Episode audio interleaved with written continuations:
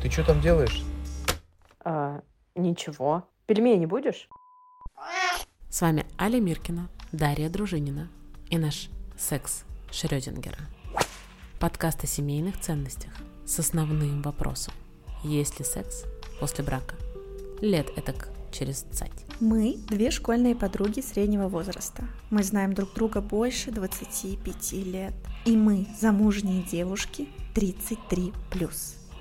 Мы хотим поговорить о сексе в браке и вне его, о том, как сложно удержать и вернуть в отношения с партнером или мужем активную сексуальную жизнь. Возможно ли это без привлечения третьей ноги в виде стороннего человека, любовников, любовниц, стриптизеров, проституток? Нужно подчеркнуть.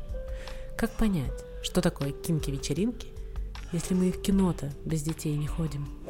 Нам в подкасте комментарии дадут как профессионалы, сексологи, терапевты, преподаватели горлового минета и, ну, и секс-блогеры. Прости, Господи. Так и обычные люди с проблемами в сексуальной жизни с любимым партнером.